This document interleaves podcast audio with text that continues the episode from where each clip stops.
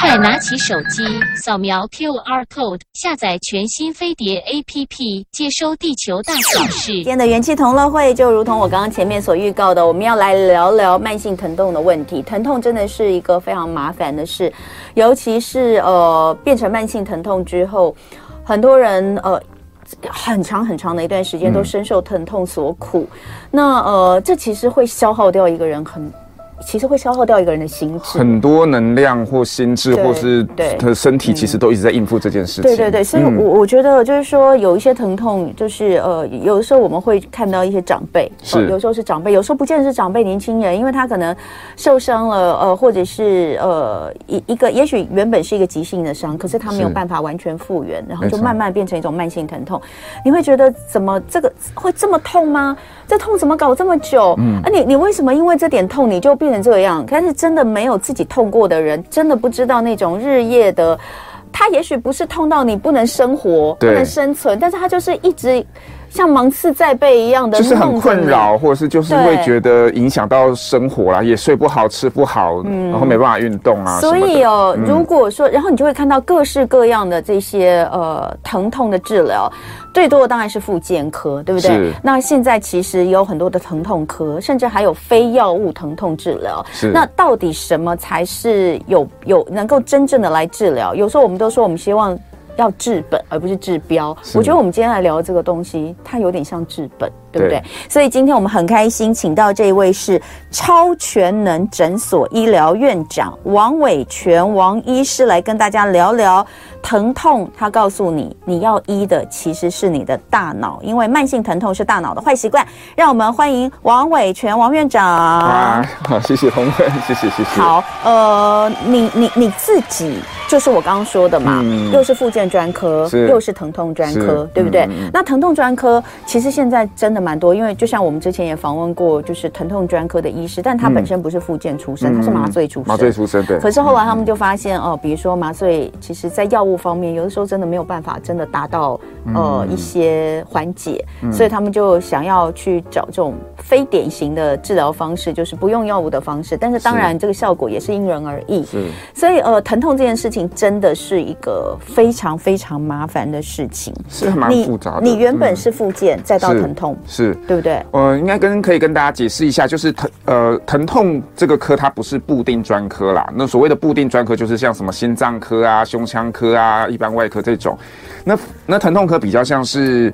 呃，我们先选了一个科之后，然后你说你再对哪一个科特别有兴趣，嗯，然后去去，比如说我对疼痛治疗特别有兴趣，然后我再加入疼痛治疗的这个医学会，然后去修他们的学分，嗯，最后拿到他们的专科。嗯，那的确最早的时候，这个疼痛科是由一群有志一同的麻醉科医师所创立起来的。嗯，因为麻醉科哈，他们很重要的是，呃，那时候很多最早其实是很多癌症疼痛的病人啦。好，那因为那个疼痛就跟他的癌细胞有关嘛，那。那那做那就比较不会用到我们这本讲的什么做运动啊，什么什么这些，对于他们癌末的病人来讲比较困难了，所以他们大部分用一些神经阻断的方式去赶快把那个疼痛就是尽量压下来。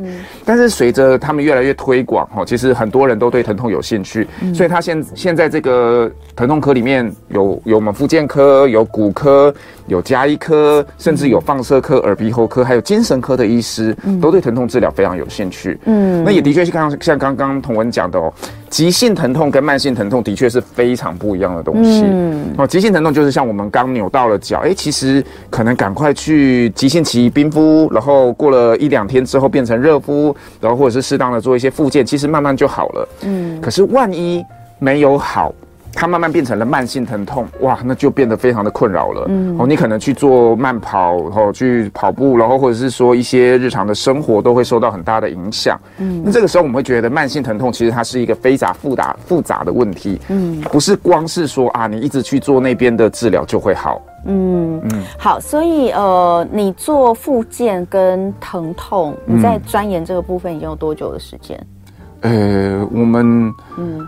呃，其实从我是民国九十六年医学系毕业嘛，嗯、其实那时候开始就对疼痛很有兴趣了啦。嗯、那真正算是比较正式的去做的话，嗯、应该可以说是二零一三年去美国学一个叫增生疗法的东西。嗯，对，那增生疗法的话，其实现在大家可能有听过，就是说打葡萄糖啊，或者是打那个血小板血浆 PRP，嗯，然后去帮助改善疼痛。那那个算是比较正式的去学怎么样做疼痛治疗，所以到现在。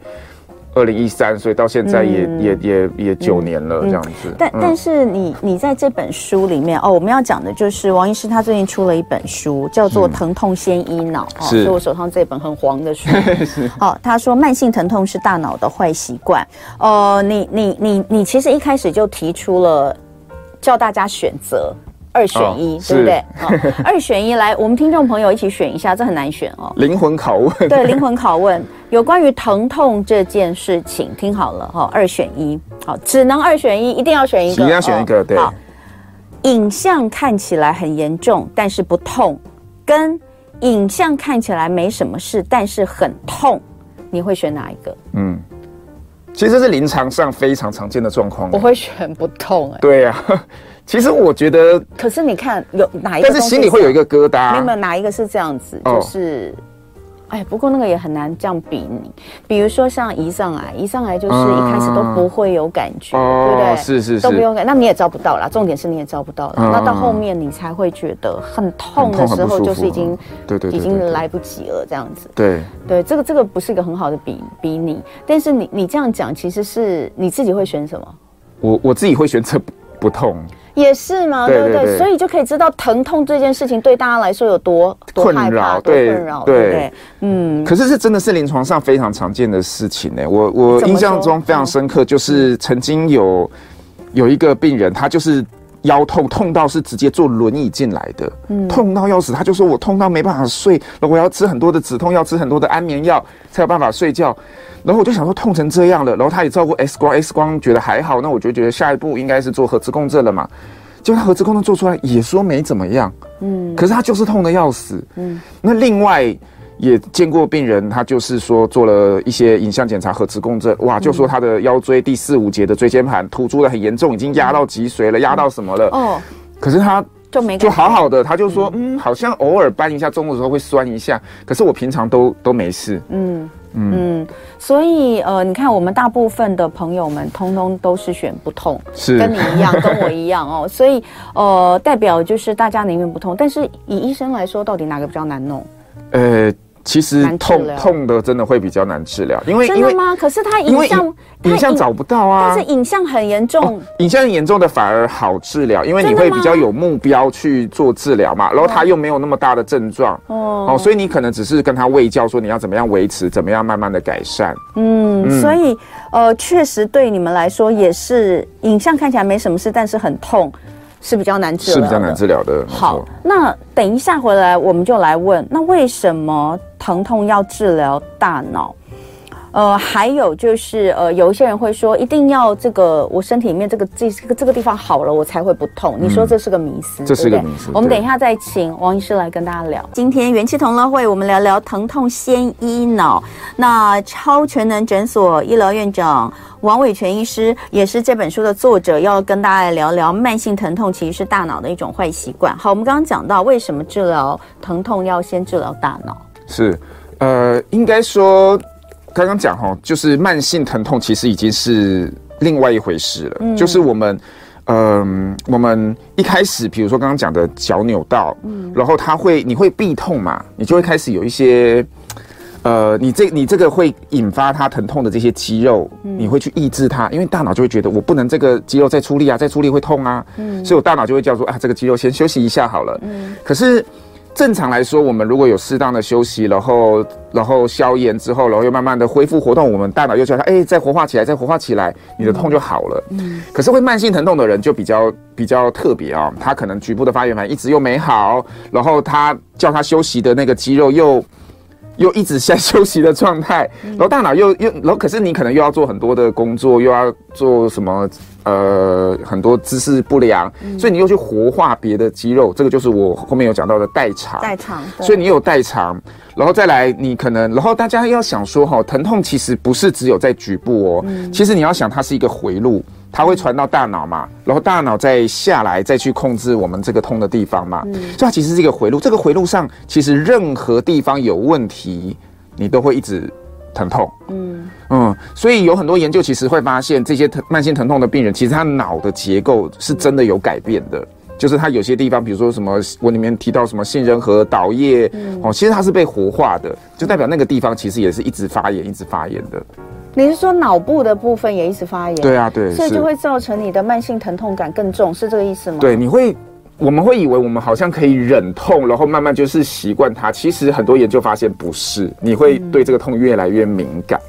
嗯，对，所以反而这疼痛你是、嗯、是越来越不容易好的。嗯、所以这也连接到你说的，就是有一种、嗯、你你觉得有很多人有一个迷思，就是我一定要把病灶治疗好了才会止痛，嗯、是这样的意思吗？其实就像刚刚讲的，很多人其实影像上看起来没有怎么样，但是他就是痛得要死啊。嗯、我我相信这。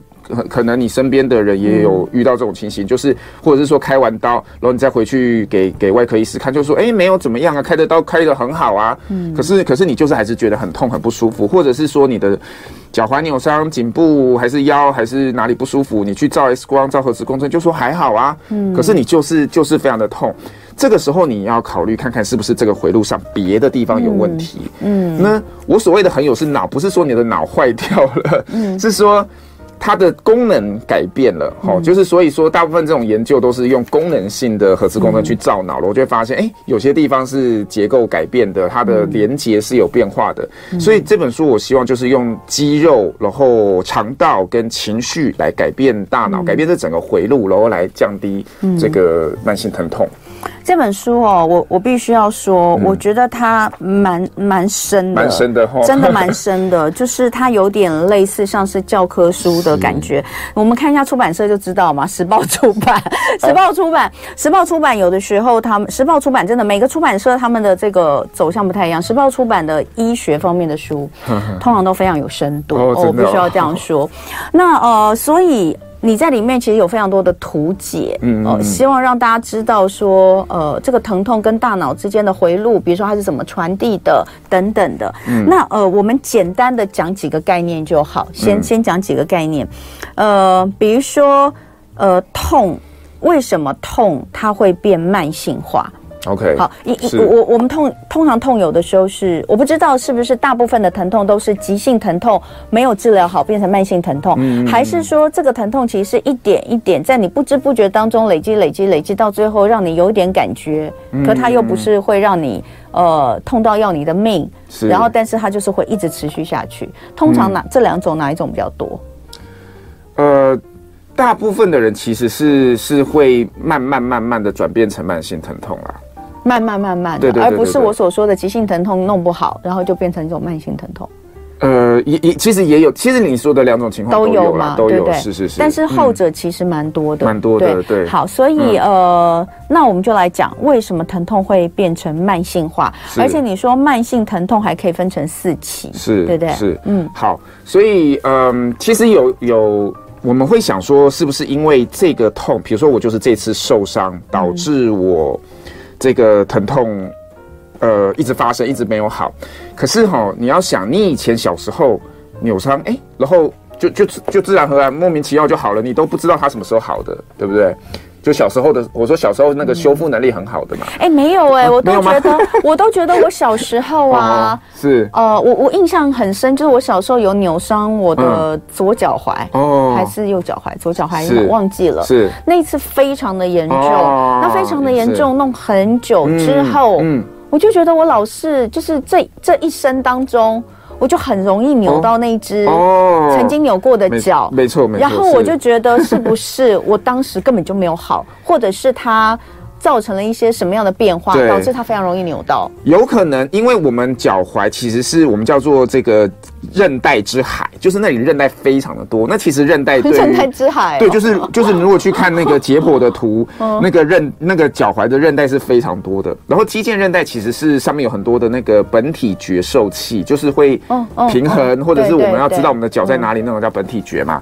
哦，那它它其实是对这种东西非常敏感的。嗯，好，所以如果所以我们才会说，其实扭过一次的人就很容易一直扭到。是真的吗？是真的、啊，是真的啊。哦，对对对，所以要要你可能要再多做一些那种平衡觉、本体觉的训练。哦，对对对对对，但是但是也有可能一开始就是你刚刚讲的那种情况，就是急性期那时候没有处理到很好，然后慢慢就慢性化了。嗯，但是也有我刚刚比较想讲的是说，有一些人可能其他的伤啦，哈，maybe 就一下一下就好了。对，但是我们长大之后反而好像觉得什么，我这次好像也没有很很严重啊，怎么稍微溜丢一下而已，怎么就一直不会好？对，那。呃，后来很多研究发现，其实是跟你之前发生什么事情有关。哦，对，所以，所以我这边才说分四个时期嘛。第一个时期是是其实是叫做前驱易感期。嗯，好，就是你你会想说你就是当下这个事件。好，第二个时期才是事件的当下。那有时候就是。呃，其实我们在慢性疼痛的个案在问他的病史的时候，我很常问他，你之前的一到三个月发生什么事？嗯，那很多人就会跟你说，我有很严重的肠胃炎，好，或者是说我得了新冠，或者是说我生产，嗯，好，那个是对女性荷尔蒙很大的一个挑战，对，其实生产，对，所以有很多人他发现发现就是说。或者是当下我，比如说有一些情绪上很大的震荡哈，比如说，比如说啊，离婚分手啊，什么，就是，或者是有家人怎么样哈，那这个时候其实你你的身体的状态是很不好的，对对，然后影响到你的免疫啊、荷尔蒙啊、情绪啊、压力啊什么的，所以你这个扭到跟以前的扭到是不一样的。哦，对，所以这个前驱易感期就先预测了你这个伤会不会好。哦，然后之后再来就是第三期，就是过渡期哈。过渡期就是你开始你的身体要怎么样调节哈，毕竟这个事情就发生了嘛，你身体要怎么调节它？我觉得你这时候修复过程有没有变得很好？嗯，那最后才是维持期，就是说，嗯，哦，可能到了一个比较。相对稳定的状态，不管是好的还是坏的。嗯，嗯，好，分成这个四期来说，嗯、感觉上它其实都跟大脑有关呢。对啊，对啊，对，没错。你这样分的话，我了解了，就是每一期其实都跟大脑有关。嗯、那我们就来讲，其实你有呃一些实际的案例可以跟大家说明。嗯、呃，你只要，因为我们说它都跟大脑有关，所以其实你说你就是要释放你的大脑。是，你释放大脑之后，你的疼痛就不会再困扰你。嗯，你可不可以用一些实际的案例跟大家分享？是。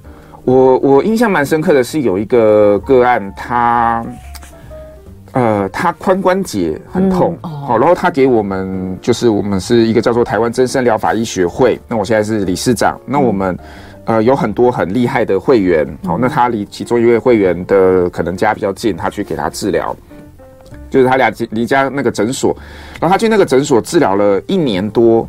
然后那个医师是我非常信任的医师，就是他打打那个增生疗法的技术是没有问题的，哦，是非常好的。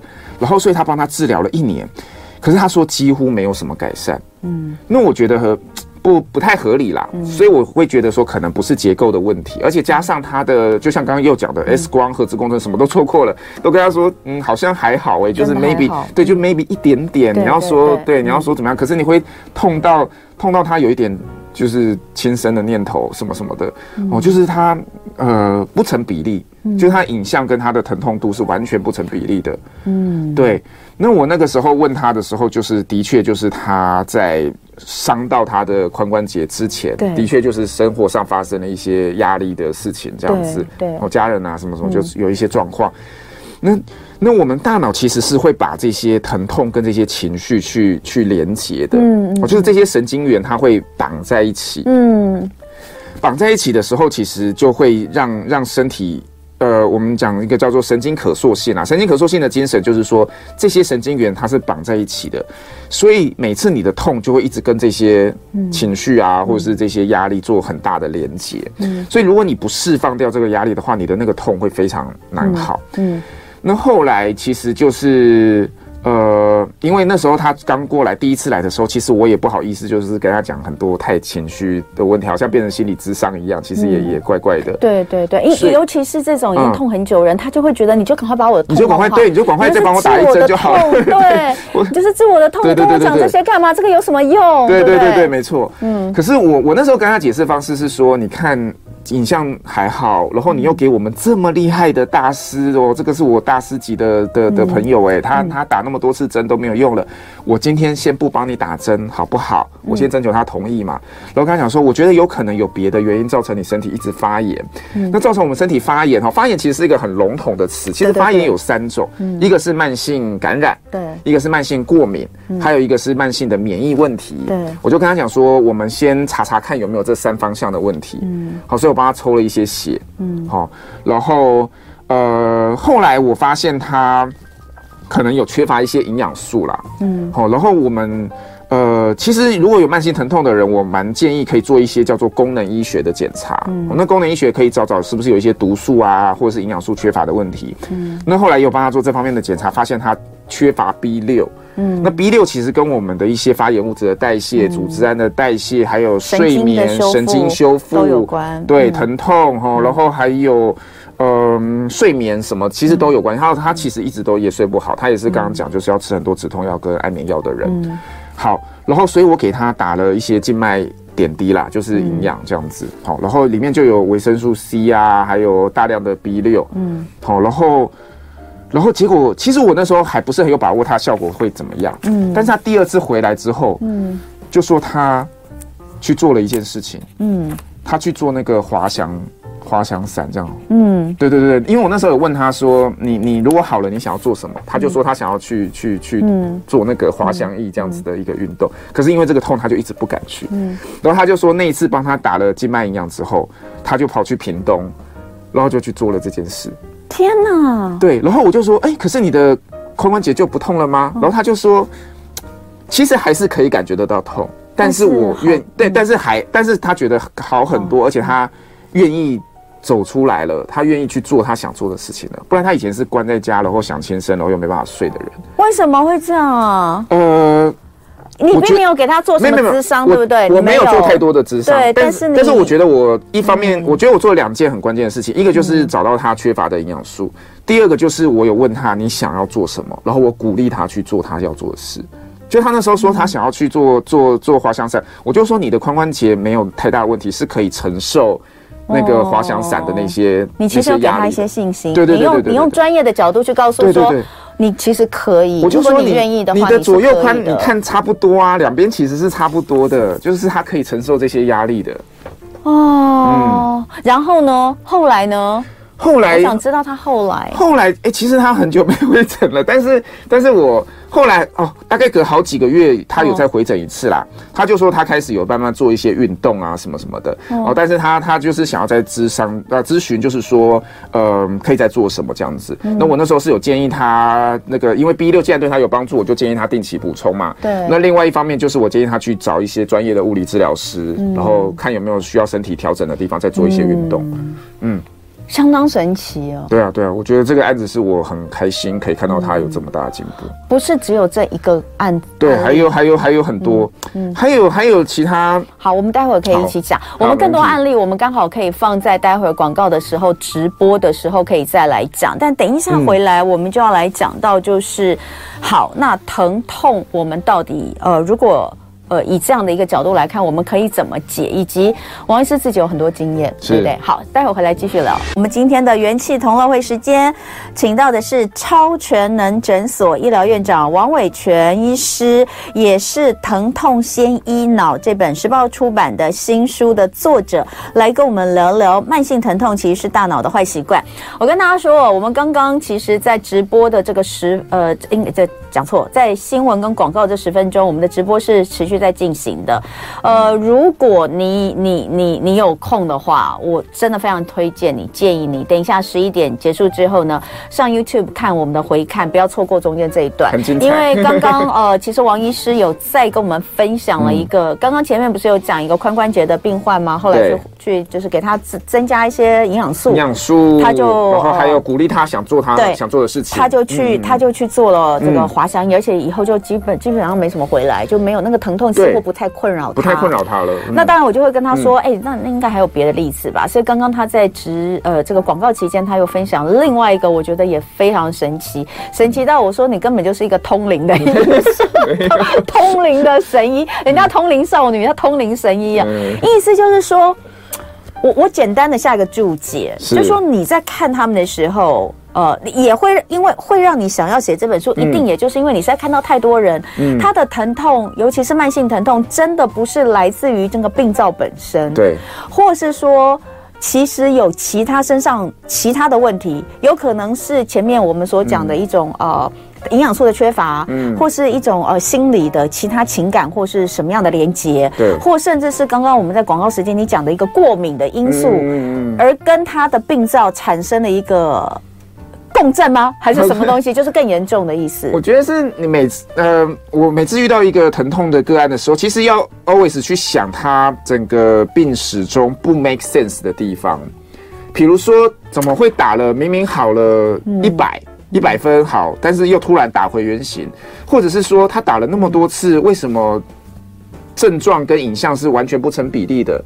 好，或者是说他的痛，哎，怎么会有这种灼热感，或者是有电的感觉？还有有些人会说什么蚂蚁咬的感觉，嗯，然后再来就是有些人他会说他是什么生理期来的时候特别痛，或者说压力大的时候特别痛，就是说有一些症症状哦是跟。不 make sense 的，就是不是。现在有很多人都不 make sense。自从确诊后，因为确诊后的，还有打了疫苗之后，其实那就是免疫。很多的状况都是不 make sense，就是你说的免疫。对对对。好，所以呃，刚刚透过这两个例子，有一个例子是我们在广告时候讲，那所以我才请大家等一下，如果可以的话，去看一下直播哈。嗯。呃，回放的部分。好，那我们回过头来讲，呃，很多疼痛，假设是刚你讲的这些，那确实打针吃药都没用啊。嗯，是啊，没错，是不是？所以你说很多人慢性疼痛，超音波一照都还在发炎。对啊，因为因为可是他有打针，他有打消炎针，可能也有吃消炎药，但为什么还在发炎？就是我觉得一言以蔽之，就是造成他发炎的因素一直都还在。就是一定有别的，就是一定有别的，欸、有一个。所以消炎药不见得能够消你身上真正在发炎的地方。你的意思是这样吗？我我我举个例子来说好了，像、嗯、像刚刚说的你，你你脚踝扭到，然后你的姿势从此可能因为你那时候当时为了避痛而改变了。嗯。可是问题是我们有些时候代偿代偿的好，有时候代偿的不好，然后你刚工作或者是姿势各种压力，又让你的。身体是一直很歪斜的，哈，骨盆歪斜，嘴巴歪斜，肩膀歪斜，那你那里就一直有一个压力啊，所以你暂时吃吃一个止痛药，你只是先把现在发炎很厉害的时候把它压下去，可是它一定会用，因为你这些结构上的姿势不良又发炎起来，嗯，那那。呃，我刚刚一直讲发炎，其实有包括慢性的感染、慢性的过敏跟慢性的免疫问题。嗯，好，所以你如果一直有一个过敏源存在，像我们刚刚在那个广告中讲的那那位个案，他就是对猫毛的过敏。对，那你对猫毛的过敏，你不处理，你当然还是会一直发炎呐、啊。嗯，或是如果是压力的问题，那你的压力，你你你当然不是，我不是说叫你辞职啦，但是就是说你要有一把有方式去调节。因为我们刚刚在这个直播的时候，嗯、我们就聊到说，哎、欸，对，因为你刚刚说的那个呃、嗯，是对。对猫毛过敏，对对对对对。然后我就我们就发，哎，那大家有一些疼痛对什么工过敏？有人说对工作，对对老板过敏，对主管过敏。哎，说句实在话，真的有可能呢。哦，你觉得有没有可能？我我我，那就情绪端啊，学理上是。不会来，比较像是压力情绪的问题。那对啊，就是一种压力。可是压力情绪确实也会造成慢性疼痛的严重，会啊，因为因为会造成一个，就是会影响你，比如说会影响你的睡眠嘛，然后压力会影响，造成我们的那个呃压力荷尔蒙。其实压力荷尔蒙在急性期出来是好的，因为它其实是皮质醇，它其实本身有一点点抗发炎的效果。但是慢性压力的时候会让那个皮质醇耗竭掉，你反而身体没有抗发炎的能力了。嗯，还有饮食也是一个很大的问题啊。如果你饮食你一直都在吃那些垃圾食物、加工食品，糖很多、油很多，那你的身体还是一直处于发炎状态。你一直吃消炎药，应该不会有太大帮助。好，所以哦，书里面就提到了蛮重要的。我们刚刚前面呃讲到部分，没有讲全部，就是说释放释放大脑你可以用的方式，比如说。呃，深层核心，哦、你刚刚说到深层核心排毒是去敏，去敏，刚刚我们讲了一个、嗯、一个例子，营养也讲了一个例子，是舒压，我觉得大家更能够理解，嗯、对不对？所以那可能比如说深层核心跟排毒这个部分，大家其实可以去看书里面，其实都有写。嗯、那呃，另外我们就来讲到，就是比如说呃，一个恶性的循环机制了。哦，原发痛，原发痛，这个我们可以理解。比如说你车祸受伤。嗯好，你刚刚讲到髌骨，髌骨破裂，裂开的，对，这这是它的原发痛。对，那代偿痛大家也可以理解，是。我们常常会这样嘛？比如说你一你你一只手受伤了，嗯、你要用另外一只手，结果用久了之后这边痛了，因为他因为他因为他要做的事情比比比平常更多，对好，对，深层核心跟弱连接、嗯、这两个我不懂。好，呃呃，其实所谓的弱连结就是刚刚弱连结比较好理解一点啦，就是我们刚刚讲，因为因为。我刚刚那样子的动作会痛嘛，所以我会为了避痛，我的大脑会想要先把那个肌肉先关掉，嗯、我们就把它抑制掉，让它先不要一直去使力。哦，了解了。对对对，就像我刚刚讲的脚踝扭到，哎、欸，你如果一直，我们每次踩地的时候会给脑一个回馈，嗯，然后其实都是很反射性的动作，所以你的大脑其实会在这个过程中一点一点的形变，会慢慢的去有变化的。那这个你被抑制掉的肌肉，其实就是。就是书里面讲的弱连接啦。嗯，好，那所谓的深层核心，就是我不知道大家有没有经验去，比如说去健身好了，嗯、去去呃运动的时候，有时候就是，哎、欸，比如说我要卧推，我一下啊起不来的时候，我就会怎么样憋气哦，我觉得啊憋气，或者是有些人就会咬牙切齿，对对对，对对，或者是有些人会夹屁股，嗯，就硬要把它举起来就对了。好。可是这个事情不是只有在我们健身的时候会发生，其实有一些人在日常生活中发生。我这甚至有马拉松的选手来，然后我一发现就是他的深层核心是跟呼吸有关。后来他就跟我讲说，他其实呼吸就是就他发现他有很长一段时间他在跑跑步的时候，其实都是憋着气在跑的。我就说跑马拉松不是最重要的就是呼吸吗？你怎么会憋着气跑？然后他就会又联想到一些啊，比如说之前的一些故事啊什么的，小时候的一些记忆啊什么的。对，所以我觉得，呃，这个会跟你的经过往经验有关。其实疼痛会会呃，跟跟过往的经验、跟情绪、跟荷尔蒙、跟毒素哈，其实都是有非常大的关系。嗯，那所谓的深层核心，其实它概念很简单，就是说，当我们呃某某就是就是某些事情，我们明明那个。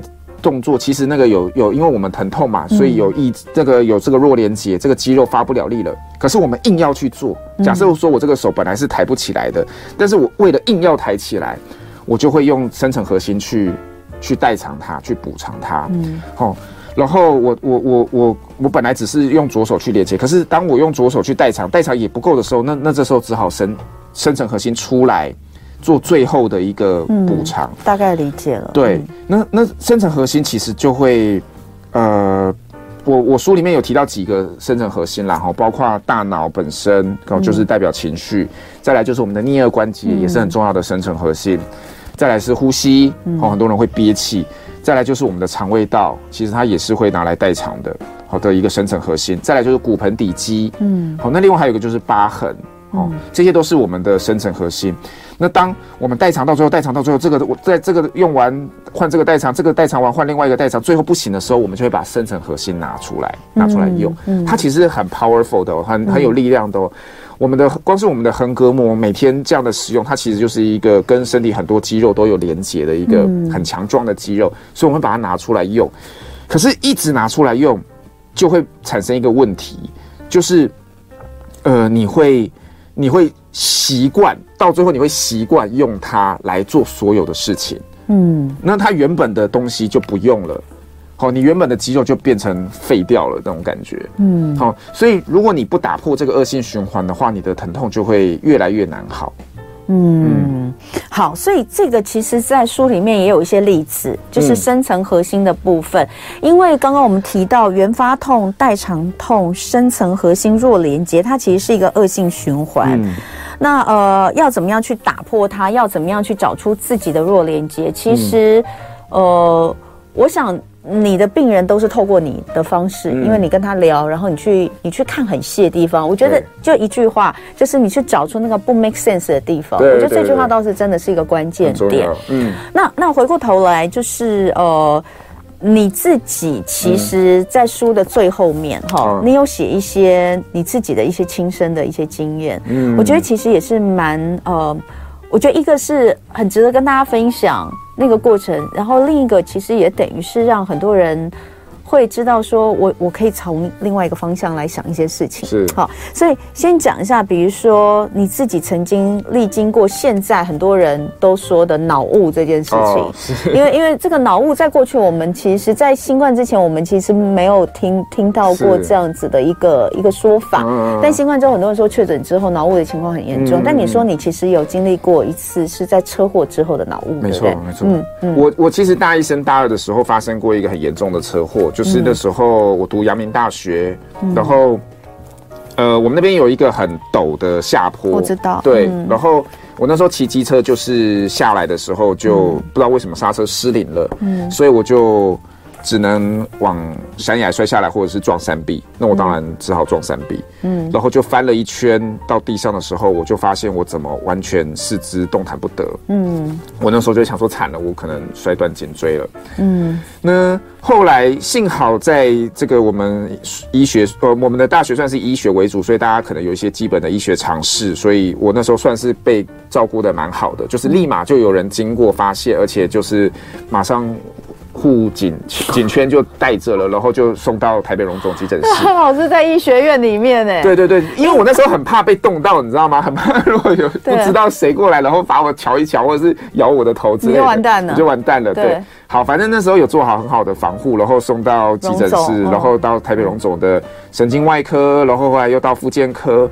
那我这我大概四肢瘫痪了两个月。天哪！嗯，然后后来一年的积极复健，后来慢慢的复健。后来就产生了很多慢性疼痛。嗯，那我这个过程之中，就是后来就发现脑雾越来越、嗯、越越厉害，就是好像想事情不清楚，有时候会有一种不在线上的感觉。嗯嗯，嗯对对，然后注意力啊，这个专注力不集中。嗯，那后来是到美国上一个课的时候，然后他就帮我打了一个叫荆棘之冠的东西，我就突然眼睛亮了起来。然后我才，其实我是到那一刻才知道我有脑雾，才知道哦，原来他们就跟我讲这叫 brain fog。好，我们待会继续聊。在我们现场的是超全能诊所医疗院长，呃，王伟全医师，今天来跟我们聊聊慢性疼痛是大脑一种坏习惯哦。疼痛先医脑，这是他最近的最新力作。呃，刚刚有讲到呃你自己的在车祸之后脑雾，其实你看你说你车祸是大学的时候，是，那你到一直到二零一七、二零一八年才去接受了这个，所以其实你中间脑雾的时间十年了。可能脑雾很久了，一直都有这种感觉，就是你觉得跟以前出车祸以前相比，你没有办法就是完全的集中那么、嗯、那么集中精神，嗯、或者你说你身体有一些其他慢性疼痛，对，但是但是你你后来接受了一个治疗，是我我们刚刚因为没有讲完嘛，嗯、对你你把这个治疗跟大家说一下，你做了什么？你在美国做了一个什么治疗？是是是，嗯、我那时候去上上一个叫做神经疗法的课程，好，然后。那个疗法的老师其实是一个怪病大师，就是大家如果去看 Netflix 啊什么，就会有看到有一些纪录片，就会有讲一些他的故事。好，然后他的话就是呃做一个疗法叫做荆棘之冠。好，那荆棘之冠它比较像是一种头皮针的概念，就是我们会呃神经疗法它其实是调整我们自律神经的一个疗法。嗯，那所以他们就会觉得像脑雾啊什么的，会跟我们大脑的发炎或循环。变得比较就是发炎比较厉害或循环不好有关，那它借由荆棘之冠这样的一个注射，哈，那就是会刺激活化大脑这样子。那呃，它里面的成分其实是一种麻药啦，哦，但是但是其实非常的微量，所以大家也不用太担心这个麻药的副作用。那其实它就是在我们这个头。大概眉毛到额呃发际线中间这一个地方，嗯，这一圈好最宽的地方，嗯，这样子大概每隔一公分这样子打一圈。嗯，那其实，在我们学会，我们有一直在推广这个疗法，因为我觉得它对于呃脑雾啊，或者是对于一些好像觉得脑压很重，好像觉得那个脑要爆炸那种感觉的人，好，其实是效果非常好的。嗯，那当然脑雾。呃，我必须说，脑雾这个不是唯一的疗法啦，哈，但是我是觉得它很快速，而且很值得一试的疗法。嗯、我当时打的就是觉得我的脑雾就改善了九成。嗯，那当然，新冠或者是疫苗后的脑雾，我觉得可能还是跟免疫比较有关系啦。对对。那站在功能医学的角度，哈，其实我有也有问过很多神经内外科的医师，嗯、那其实现在有一个理论，哈，就是觉得说可能还是跟。呃，我们的肠脑连接，哈、哦，这个让大脑，就是这个免疫反应让大脑一直一直发炎嘛。可是毕竟我们没有办法直接的去治疗，让大脑这个发炎降下来，其实还是要透过肠道。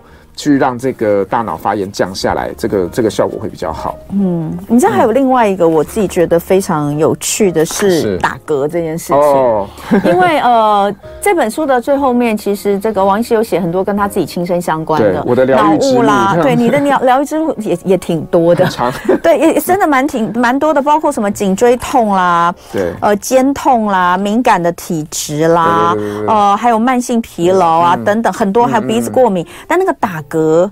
打嗝这件事情，我我我也是吃到某些东西就一定会打嗝。哦，那那那可是通常大家都会觉得，那你就是那个食，你对那个食物可能它特别容易胀气嘛。是。我们通常讲的是特别容易胀气。对对对。那我看你你会打嗝的也是啊，吃了草莓优格跟牛排，整天晚上都在打嗝。对。